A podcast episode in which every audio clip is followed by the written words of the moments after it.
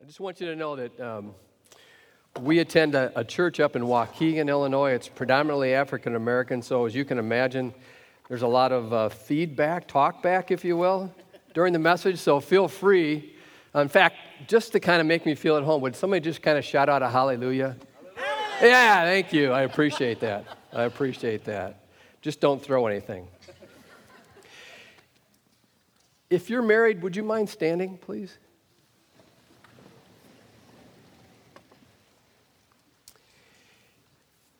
Um, one morning back in the fall of 2012, um, one of those times when, when God really um, is speaking, or maybe when I'm really listening, uh, He gave me a word uh, that I want to share with you this morning for all of you that are standing. He said this He said, In the days ahead, there will be even a greater epidemic of broken marriages and families. That is where Satan is focusing his attack. Now, as I reflected on those words in the days following, God gave me an assignment. He said, You need to sound the shofar. That means to sound the alarm. You guys know the importance of that. To let his people know that the enemy was on the attack and preparing to increase his attempts to kill, steal, and destroy. And in an area that it would be the most devastating, that is in our homes, our marriages.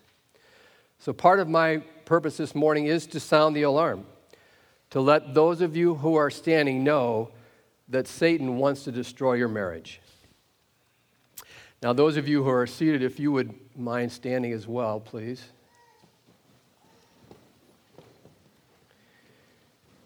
Because a couple of months later, after I heard those initial words, God gave me a second part to that message, and He said this He said, It is my desire, God's desire, and plan to bring revival to bring revival through the restoration of marriages and families. So, our main purpose this morning is to tell all of you that God has a plan and that you are an integral part of it if you choose to be. And we want to share some insights to help you make that choice. But let's start this morning with God's word and, and, and some prayer. If you have a Bible, turn to Mark 10. Um, if you have a, a phone or an iPad, turn to Mark 10 in your app. Um, and the words then should be up on the screen as well. I'm going to read from Mark 10, verses 1 through 9. It says, Jesus went to the region of Judea and beyond the Jordan, and crowds gathered to him again. And again, as was his custom, he taught them. And Pharisees came up and, in order to test him, asked, Is it lawful for a man to divorce his wife? He answered them, well, what did Moses command you? They said, Moses allowed a man to write a certificate of divorce and to send her away. And Jesus said to them, Because of your hardness of heart, he wrote you this commandment. But from the beginning of creation, God made them male and female. Therefore, a man shall leave his father and mother and hold fast to his wife, and the two shall become one flesh. So they are no longer two, but one flesh. What therefore God has joined together, let not man separate. Let's pray. Heavenly Father, you are amazing, and your love for us is beyond our understanding. And it is out of this love that you created the sacrament of marriage. In this room this morning, there are good relationships there are broken relationships. There are even great relationships. For every one of those, Lord, you desire more. You created more. So, Holy Spirit, in the name of Jesus, bring knowledge, bring wisdom, bring conviction, and bring revelation so that we may glorify your holy name and receive your reward, your joy, as a result. Hallelujah. Amen. Go ahead and take your seat. Well, thanks to, to Dave and Casey and the body of Connect Church for inviting us down here this morning. And congratulations. Congratulations on what you guys have done. This is amazing. We are so impressed and so encouraged to be here. Um, and I just want to give all of you a challenge. Paul says in Ephesians, Apostle Paul says that encouragement attracts the favor of God. So when I encourage another, I attract the favor of God to them. And so I just challenge you to pray daily for Dave and the leadership team, for Dave and Casey. and encourage them often because you want to attract the favor of God to them. I want to also say thanks to Julie and the worship team. I'm not sure where they dispersed, but, but King David tells us that, that God inhabits the praises of his people. And so it's so imperative when we come here to, to be in the presence of God that we have a worship team that can lead us into that. And they did a great job this morning, not just with their talent, but with their own spirit of worship. So thanks to them for that. For me personally, I'm excited to be here to partner with my wife, with Diane, as God uses us to speak to you this morning. Um, and I just want to say, um, you are all my witness that she is just a tremendous gift to me in, in, in all of my life. So I'm, I'm thankful to God for her. As Dave said, for the past four Sundays, you have been learning how to slay the giants that we all face in our everyday life. I think you talked about debt and doubt and loss and anxiety. And it's kind of interesting the way the schedule worked out because every one of those giants has an impact on our marriage, doesn't it? The pressure with financial struggles, the devastation of loss, our doubt of ourselves or each other, of the other, and the anxiety that arises from one of those can, can be devastating to any relationship, whether it's, it's good or not, unless, unless we have created and stand firm on the foundation of our Heavenly Father's promises. The verse from, from John 16 33 that defines this, this series says that here on earth you will have many trials and sorrows. And I bet everyone in this room knows from experience that that is true. Clearly, one of those is divorce. Divorce is devastating. I think statistically, that greater than 50% will experience divorce in their relationship in some time during their life. And that's even true of, of those in the church, those believers. And then if you think about the, the ripple effect of that, when you look at our children, if you look at our in laws, if you look at our friends, everyone, everyone in this room has or will be impacted by that giant of divorce. But Jesus said in the second part of that verse, But take heart because I have overcome the world. Can anyone attest to that this morning in your own lives? Well, even after 35 years of marriage, Diane and I are still learning how to walk out this thing called marriage. We have faced every one of those giants uh, financial failure, the devastating loss of our son, the doubt of our son, of ourself or each other, and the anxiousness and the sorrow resulting from the many trials that the world has put upon us. Yet we stand here this morning as a testimony to the amazing truth of God's love. We have survived. Our marriage has survived, and I would even say thrived. Not because of our own ability, but rather because we stand on the foundation of the Word of God. Our title for the message this morning is Epic Marriage. Epic Marriage, because we believe that epic marriage is what God created and desires for every one of us called to a marriage relationship. And we believe that if you strive for epic marriage, that that will drive a stake through the heart of what the world created, i.e., divorce. So we want to enhance and maybe totally change your vision of two becoming one. And we want to help you understand that the individual pieces must first be whole or moving in that direction in order for that to happen. And then give you some conviction, hope, and direction for the next step of your journey. Let's look at Jesus' word again. He said, From the beginning of creation, from the beginning, from the beginning, God made them male and female. Therefore, a man shall leave his father and mother and hold fast to his wife, and the two shall become one flesh. They are no longer two, but one. You see, marriage wasn't an afterthought for God creating man and then woman, but rather the creation of woman was done with the intent of marriage in mind, on purpose and for purpose. The creation of marriage was, was God's first covenant relationship, and he had specific thought in mind before he brought it into fruition. But think back when you took that walk down the aisle, brides, or when you stood at the end of the aisle waiting for the bridegrooms, what was your vision of the journey ahead?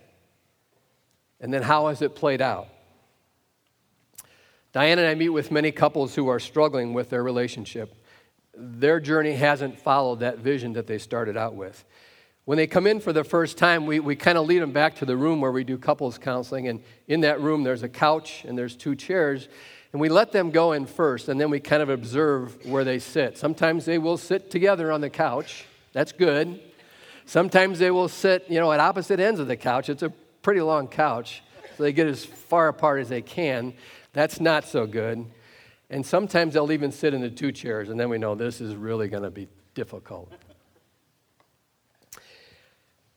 And then I'll often ask a couple to start out with to kind of diffuse the, the tension and get them to stop thinking about how they're going to pummel the other person and go back to a time when things were happy, when things were joyful. And so I'll ask them to tell me about how they met or tell me about their wedding day. Well, I want to do that for a second with you guys, for a couple minutes actually, this morning. I want to take you back to that time when there definitely was some joy in your relationship. And so, if you would, just, just close your eyes and kind of listen to the words of this song we're going to play and just kind of reflect back maybe on our first date or um, your wedding day um, or maybe your first dance together as husband and wife. So go ahead and play that song if you would.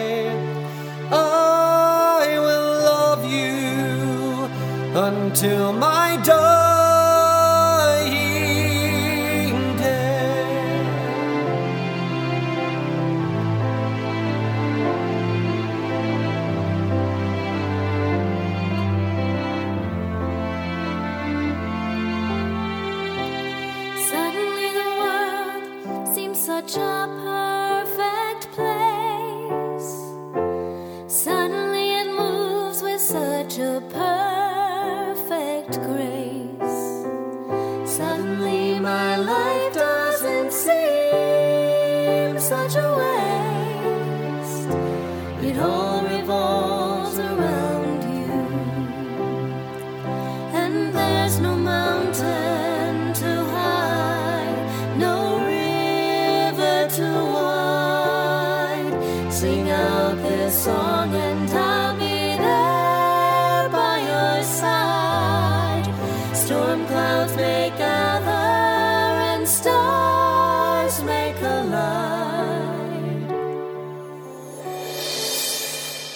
I love you. I love you until the end. Until the end, faithfully.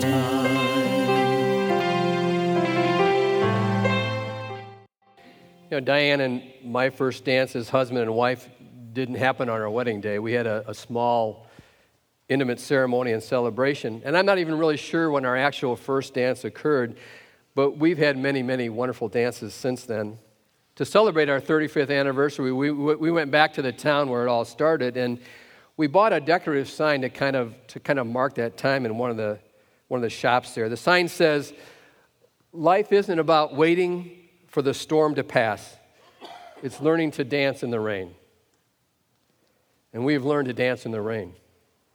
If you hear um, nothing else from, from us this morning, hear that my greatest joy, my greatest experiences of joy in life, that joy that goes to the depth of your soul, what I call pure joy, in every case, in every case, is directly or indirectly the result of my marriage to Diane.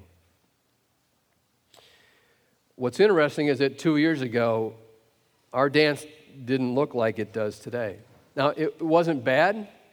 Um, in fact, we had a really good marriage for 33 years um, through lots of great times and lots of struggles. But something, something happened a couple of years ago to change all that. Diane made a comment to me on three different occasions over a period of a few months. And that comment was, We're in trouble. We're in trouble. The first time I heard her say it, I, I got pretty defensive. After all, our marriage for 30 plus years had been, had been pretty good. In fact, we were even counseling and mentoring other couples. So I kind of took offense to what she said. The second time she said it, I began to actually think about what it was she was saying. And then when she said it the third time, I got it. I got it. She wasn't saying that she felt we were heading for divorce, but rather that we were not on the path to what God created and intended for our relationship. She was right. And the problem was that I had become content with a very good marriage. Well, once I realized that my contentment was deception by the evil one and that there was more, I began to seek a new revelation of what our marriage could be. It was during that time that I realized God didn't create very good. God didn't even create great. God created epic. He created epic. And if we totally submitted to his vision and direction, epic marriage was attainable.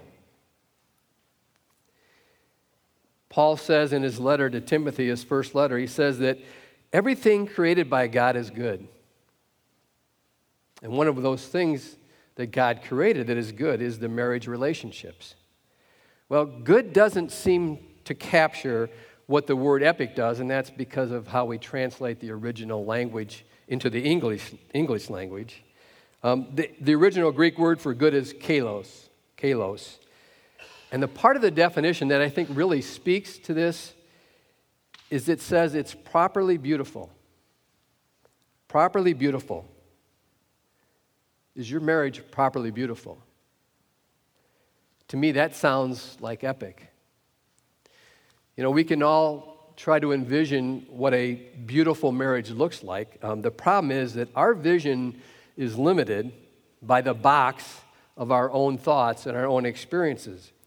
We have to take it out of that box, out of that limited vision, and look at it through the one who created it. For our marriage to be properly beautiful, we first need to understand God's purpose for creating marriage. There's really four parts of that. Let me hit them just real quickly. The first is contained in, in the very first book of the Bible, in Genesis, where God proclaims that it is not good for man to be alone. Again, understand this was not an afterthought. In the prior chapter to this, God creates man, and it says then he gives them it gives them dominion over the earth. So we know right there that something else was coming, somebody else. And then out of the man, he creates woman, a suitable helper. It says a suitable helper. But she is a helper in a sense that she is required in order for him to fulfill his purpose, and vice versa. Many of us have been led to believe that woman was created in order for the man to be loved, and vice versa. Actually, it's the opposite that's true. See, each of us is created to love, Not to be loved, but to love. And woman is a perfect object of man's affection, as is he hers. So God created this perfect union in order for us to fulfill our purpose. And think about it this way what brings you greater joy?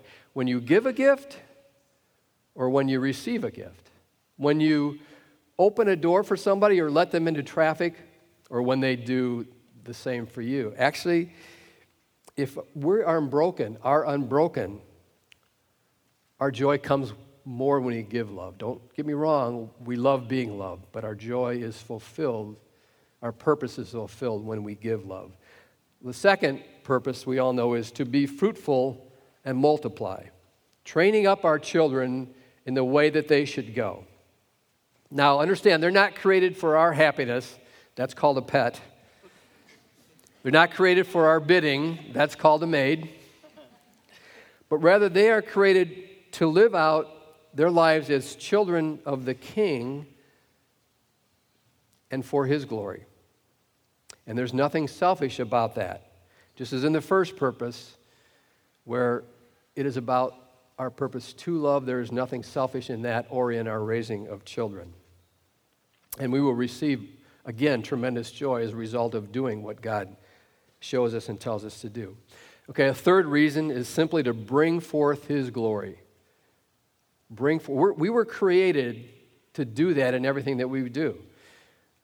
The Apostle Paul again tells us very simply, very basically, that whether you eat or drink or whatever you do, whether you eat or drink or get married, whatever you do, do all to the glory of God. And there is nowhere that that is more true than in living out the marriage relationship. When people see the joy that is in you from living out a properly beautiful marriage relationship, they will be drawn to God. And that is how we glorify Him. And then the fourth is this that God wants us to understand and learn how to love. How to love and to be loved and to do it unconditionally. And that draws us into greater intimacy with Him. Maybe if you look at it this way as I mature in my faith, I grow in intimacy with God and I mature in my role as a husband. And as I mature as a husband, I grow in intimacy with my wife. And as I grow in intimacy with my wife, I grow in my faith. You see the circle that God uses, that, that triangle of God and then each of you together. So, God created epic marriage for the purpose of providing someone for us to love, to raise godly children, to teach us to love unconditionally, and to bring forth His glory. And that's the vision that we want you to hold on to this morning as you continue or begin your marriage journey. A dance of joy, a dance of joy, where two become one, and their dance reflects God's properly beautiful creation. But know that even if we grasp that vision, our dance may still be one that is out of step, full of falls, as each partner dances to their own beat, and the two become one mess. And then the music changes from the song that you heard earlier to this song.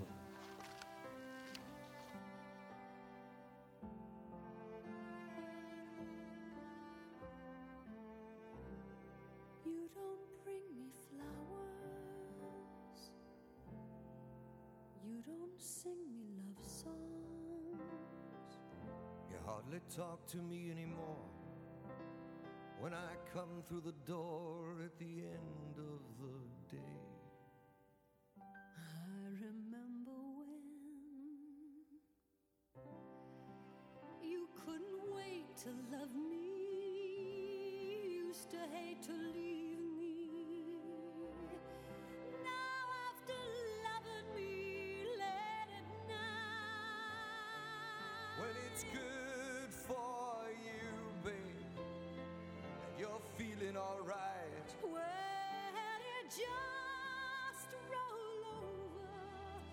Good morning. I was just th- thinking as I was sitting behind Mike how trusting he is. I could have been making faces and doing all sorts of terrible things, and he just kept on talking. So, so it's good. So I'm going to continue with that verse, and two become one. What is your understanding of that? For some, it means I'm the one, and you need to become like me, so my spouse needs to change. When the change doesn't occur, fighting begins, resentment sets in, and the song changes from Forever Yours Faithfully to You Don't Bring Me Flowers Anymore. To watch a couple become so hardened and hateful is devastating.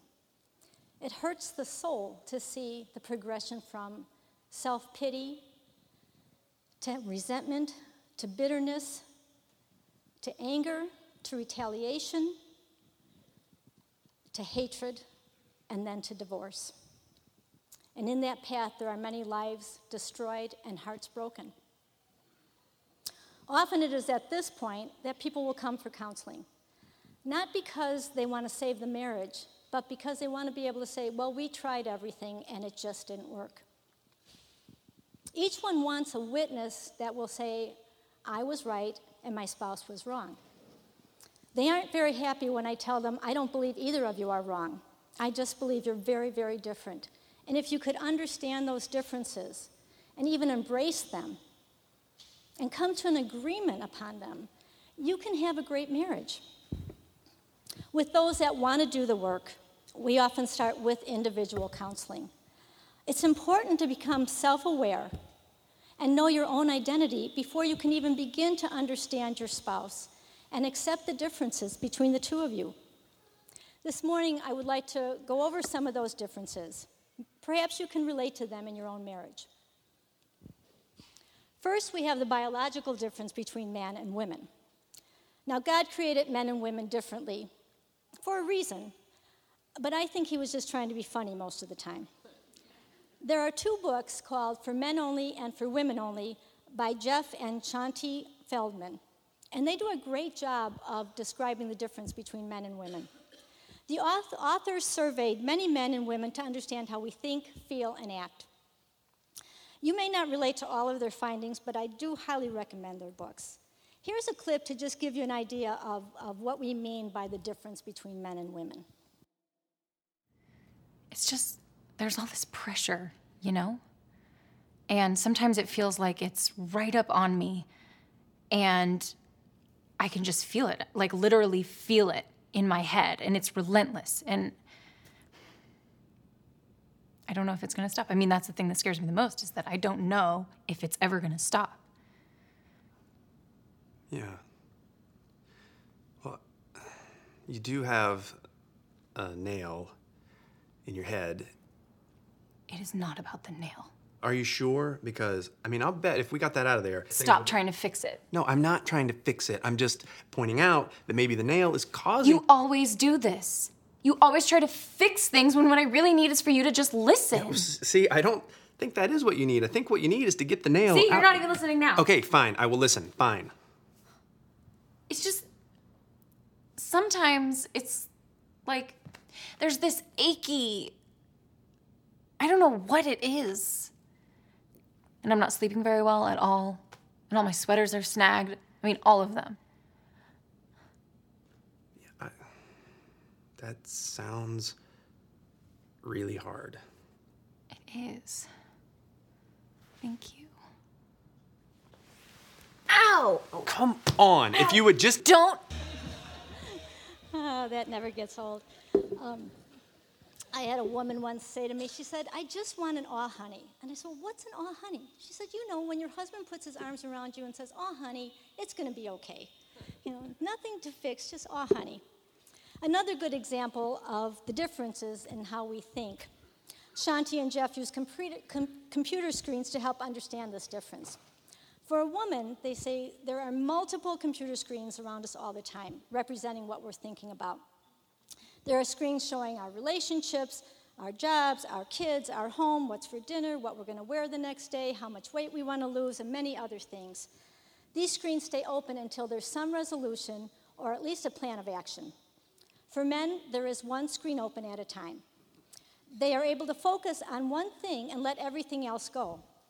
So it is difficult for a man to understand why a woman is always so stressed out and has so much to do. And it's difficult for a woman to understand how a man can sit on the couch with nothing to do. Without talking about this, we assume that we think alike and then blame each other for not being more sensitive. We have two daughters, Kate and Molly. And in the last 15 months, they both got married.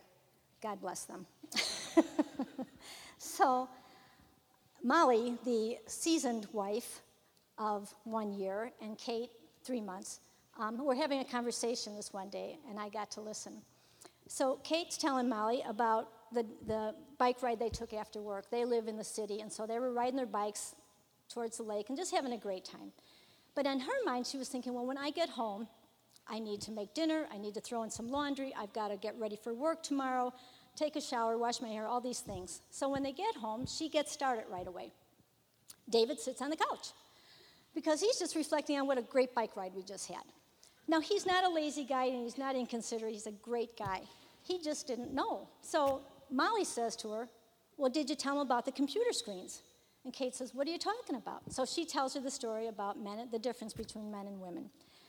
And then Kate refers, re- relays that information to David, who now checks in with her and says, Are there any screens open that I can help you with?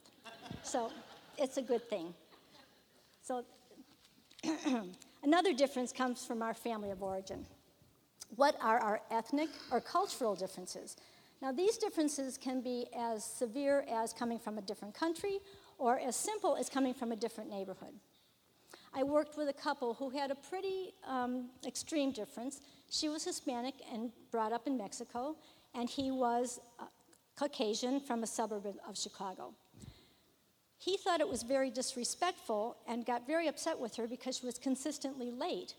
But where she, where she came from, it was, it was acceptable, and it didn't matter what time you arrived. When they realized the difference came from their culture and not because they just wanted to annoy each other, they were able to come to an agreement on how to, how to resolve this and what to do going forward. He no longer took it personally that she disrespected him, and she no longer thought he just wanted to complain. Even your beloved pastor, coming from a different country, is different from his wife. Casey probably had to learn why he needed so much tea during the day. Another difference comes from learned behaviors.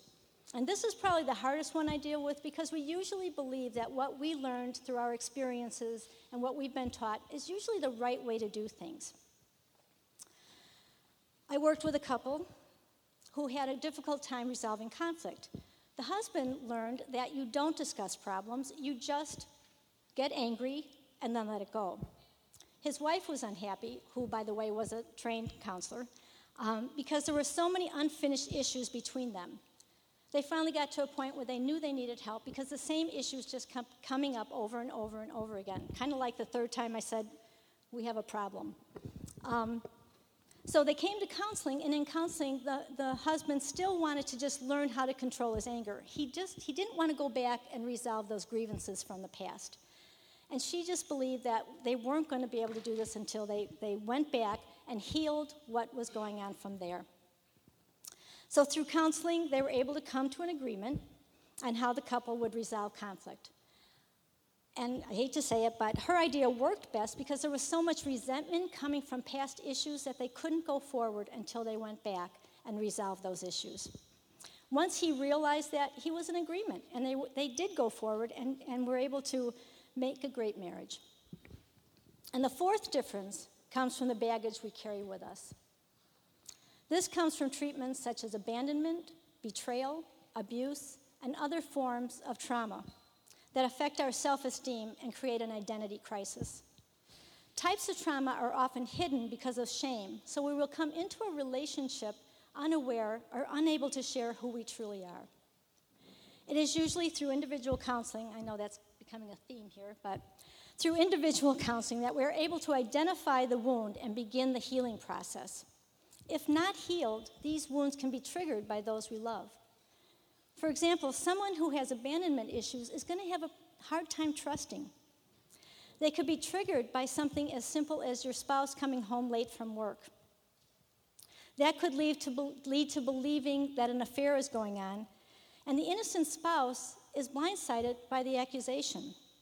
The lack of trust is coming from the abandonment issue, the wound that was created probably years earlier, that has never been healed, and without help, this could result in divorce.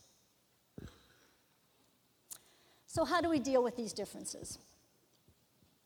The first thing, as I said earlier, is self awareness or intimacy with self. Know who you are. We believe that before you can even have a relationship with God, you have to know yourself. There is a book entitled The Gift of Being Yourself by David Benner. In it, he quotes John Calvin, who said, There is no deep knowing of God without a deep knowing of self, and no deep knowing of self without a deep knowing of God. To have intimacy with yourself means to connect with all areas of who you are. As I said earlier, before we work with a couple, we usually recommend individual counseling. This helps the individual, individual connect with themselves so that they understand how they think, feel, and act. If you can't work with a counselor, find a mentor or your pastor to work with. It is not easy work, but it is very rewarding to fully understand how God created you and how the world has affected you. When we know ourselves, we can stop reacting in ways that are in conflict with what we believe. I often hear someone say, I don't even like who I am in this relationship. That's because they're working out of anger and fear instead of out of love, truth, and integrity. There's a line in the song that, that you didn't hear in You Don't Bring Me Flowers that says, I learned how to love and I learned how to lie. Has your relationship taught you things that you're not proud of? Can you take ownership for those things and make changes so that you can become healthy and whole? In our wholeness, we take down the walls that we have put up out of shame or fear and are able to pursue intimacy with God and see ourselves through His eyes. And that way, we can be in covenant with God. That's the first step. The second step is to study your spouse. This is done by communicating. The more you know about yourself, the more you are able to communicate who you are to your spouse. Take away the idea that one is wrong and learn to have empathy for each other. This is not to excuse bad behavior, but if you really believe you're doing everything you can to be healthy and whole, it is possible to have empathy and to forgive when there's a problem. Again, you may need help to learn how to do this. Just as you are able to pursue intimacy with God because of your wholeness, you will also be able to pursue intimacy with your spouse and see them through the eyes of God. This is the definition of two becoming one. No one is lost, but you each become your best self because of the union. Then we can be in covenant with each other. So now we have covenant with God and we have covenant with each other. So think again about the idea of the two of you doing a dance together. Are you doing the same dance? Are you dancing to the same music? That may simply depend on whether you're living out your marriage as a covenant or a contract. And what does that even mean? I'll turn it back to Mike. I know we're getting kind of late on time, so I'm going to run through part of this uh, very quickly. Um, but Diane mentioned the difference between covenant and contract. Um, covenant, I would say, is a dance of joy. Contract is a dance of death. If you think about a contract that you've entered into, you make an agreement whereby you and the other party mutually agree that if you do this for me, I will do that for you. And as long as you both fulfill your obligations, the contract stays intact until its ex- intended expiration. But think about what happens in the event that either one of the parties doesn't fulfill their end of the contract. Well, either the contract is broken or there's a penalty that has to be paid. In marriage, that penalty is called bitterness. Um, can often lead to divorce, dissolution of trust, lack of intimacy, loss of hope, bitterness, and often all of the above. A covenant, on the other hand, looks like this. And this is quoted from a, bo- a blog that I found. It says, A covenant relationship is when two parties mutually agree to enter into a relationship and seek out the other person's best interests, regardless of the personal cost and our sacrifice. So I promise to do this for you, and you promise to do this for me. And you know what? If one of us doesn't fulfill that obligation for whatever reason, I'm still going to do this for you. And there's a disclaimer I want to add that that's not true, obviously, and there's exceptions in the case of, of abuse or, or uh, adultery. But a contract is self focused, it doesn't live into God's plan, and never attains epic proportions. A covenant marriage is unconditional, it's what God created, and when we live it out, it glorifies Him and brings us joy. It is epic. I'm going to throw a chart up on the screen real quick, and you can kind of begin to see the difference between covenant and contract. And you'll note that you could use this for a filter to determine your behavior, your role in your marriage relationship. Do I act out of trust or out of fear? Trust is covenant, fear is contract. Do I act out of truth or deceit, out of grace or shame? Uh, this is a big one. When we try to resolve conflict, am I trying to convince you that I am right, or are we trying to come to a place of agreement? People often say, well, we need a compromise. No, compromise is lose lose. Okay? We need to strive for agreement. And you need to know that God won't tell one of you one thing and the other one something different. So strive for agreement. If you think about back to your wedding day, did you enter into a contract or did you enter into a covenant? What was the promise that you were making?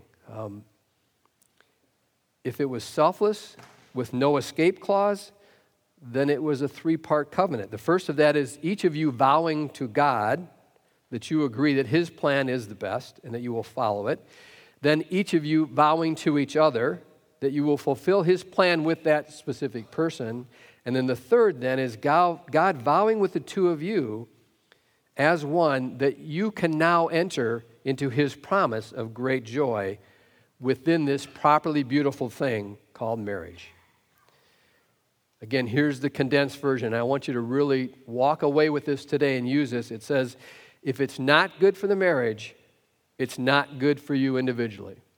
If it's not good for the marriage, it's not good for you individually.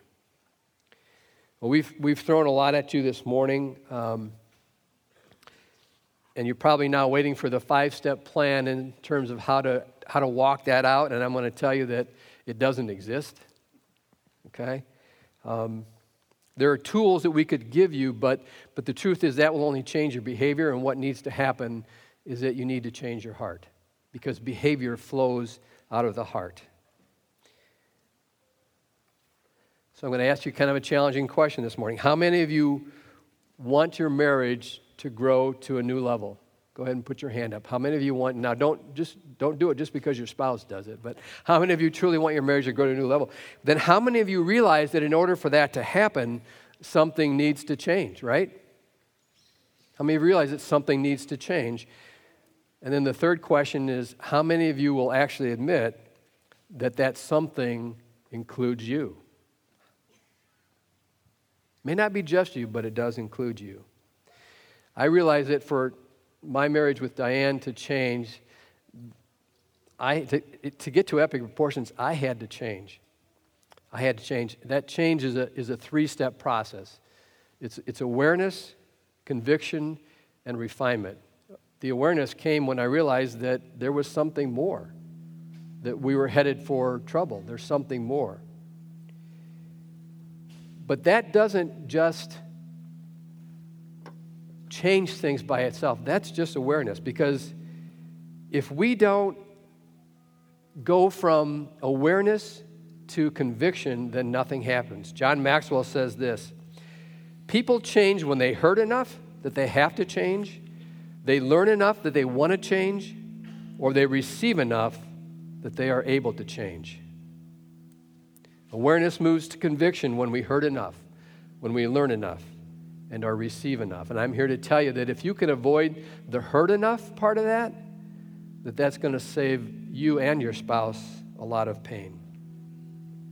The good thing is that when we get to that place of conviction, when we say, okay, God, do whatever you need to do, then the refinement comes. And the refinement is not up to us, the refinement is God's job. It says in Malachi chapter 3, verse 3, that God will sit as a refiner and purifier of silver. God will sit as a refiner and purifier of silver. So we don't refine ourselves, we give Him permission to do that and then trust that He will. Uh, I often say that refinement is simple, and it is, but it's not easy. It, it, it hurts, it often lasts too long, at least in our mind, but it leads to permanent change, and that's what we're after. The joy on the other end of refinement is amazing. Once you go through it a few times, you realize that, and then you will actually desire for God to put you on that refiner's fire. So, awareness, conviction, refinement, that's true for all of us if we want to change. If you had your hand up, that's awareness. Okay, now comes the conviction part. Are you really convicted that you want to change? Are you ready to say, God, do whatever you need to do?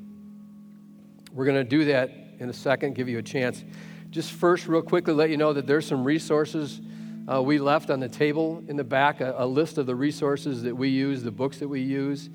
Um, that chart that we put up, Covenant Contract, is back there as well.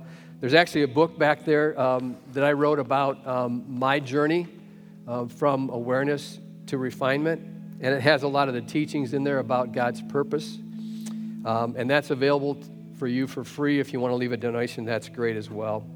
Um, Find a great counselor, as Diane said, a mentor, relationship coach. Use, use Dave and Casey. They're a great resource. And I don't want to put a big burden on them, but that's part of their job as pastors this body. So use them as well. All right, so back to that opportunity I want to give you right now. Um, if you would bow your heads uh, and close your eyes, I want to give you an opportunity to say to God this morning, do whatever you need to do. Don't make this decision lightly. Don't worry if your spouse is not here um, or if they're not ready, uh, because changing your marriage often starts with just one changed heart. So I'm going to pray some words, and I want you to pray them after me. You can do that either silently or um, if you don't care how anybody knows, you can go ahead and, and pray those quietly out loud. So repeat this prayer after me Heavenly Father, you have a glorious plan for me, for my spouse, and for our marriage. I desire to live that out. I desire for us to live that out. Father, it is all about your glory. But your promise of great joy awaits us. Thank you. It starts with me, God. Change my heart. Refine me. I give you permission this morning to do whatever you need to do to form me into who you created me to be. And finally, God, I mark this day August 10th, 2014, as the new beginning of our epic marriage. We pray this in the mighty name of Jesus.